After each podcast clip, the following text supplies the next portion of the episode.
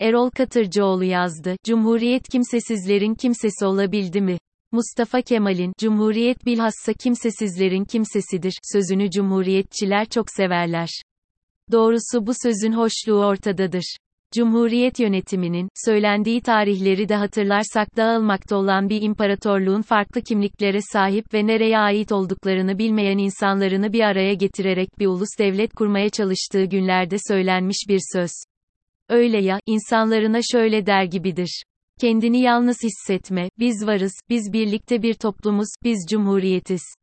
Fakat aynı cumhuriyetçilerin bazıları bu cümlenin bugün de hala önemini koruduğunu kabul etmekte zorlanıyorlar. Özellikle Kürtler ve Aleviler söz konusu olduğunda, kuşkusuz başkaları da var. Doğrusu Cumhuriyet yönetimi, kendini kimsesizlerin kimsesi olarak görmek istediyse de maalesef bu şiarın gereğini tam olarak hayata geçiremedi. Özellikle Kürtleri bu cumhuriyetin bir parçası olarak göremedi. Onların bir halk olduğunu dilleri ve kültürleri bakımından farklı olduklarını kabul edemedi.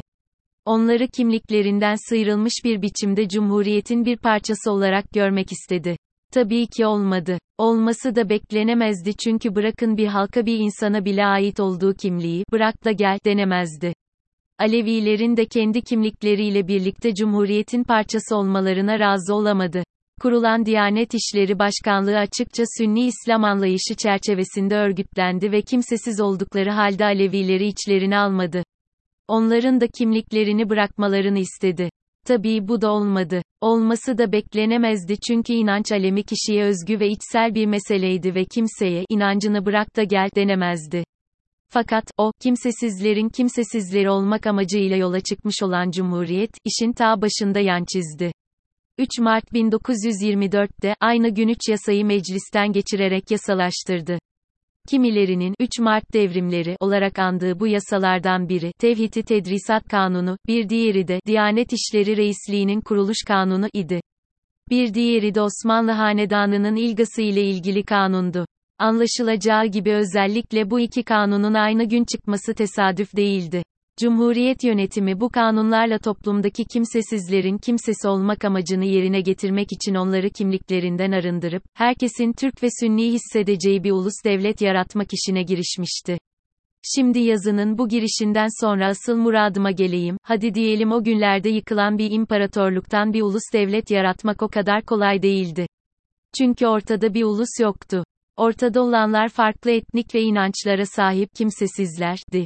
Cumhuriyete öncülük eden kadrolar da bu kimsesizlerin kimsesi olarak kendilerini görüp bu farklılıkları bir potada eritmek istediler. Ama olmadı. Olmadığı bugün yaşadığımız hengameden belli değil mi? Bir tarafta siyasal İslam'la iç içe geçmiş bir Türk milliyetçiliği, diğer yanda da laik bir dünya anlayışını benimsemiş olmak üzere yan yana gelmiş Batılı Türkler. Kürtler ve Aleviler ise ortadalar.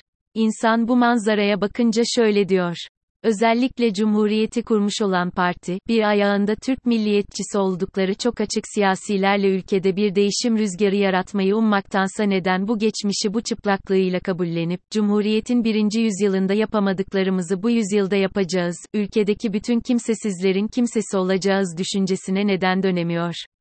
Güçlendirilmiş parlamenter sistem namelerini bırakıp da ülkede kendini kimsesiz ya da öteki olarak gören, başta Kürtler ve Aleviler olmak üzere bütün herkesin kendini içinde hissedeceği bir söylem oluşturamıyor. Bu o kadar zor değil. Sadece cesaret gerektiriyor.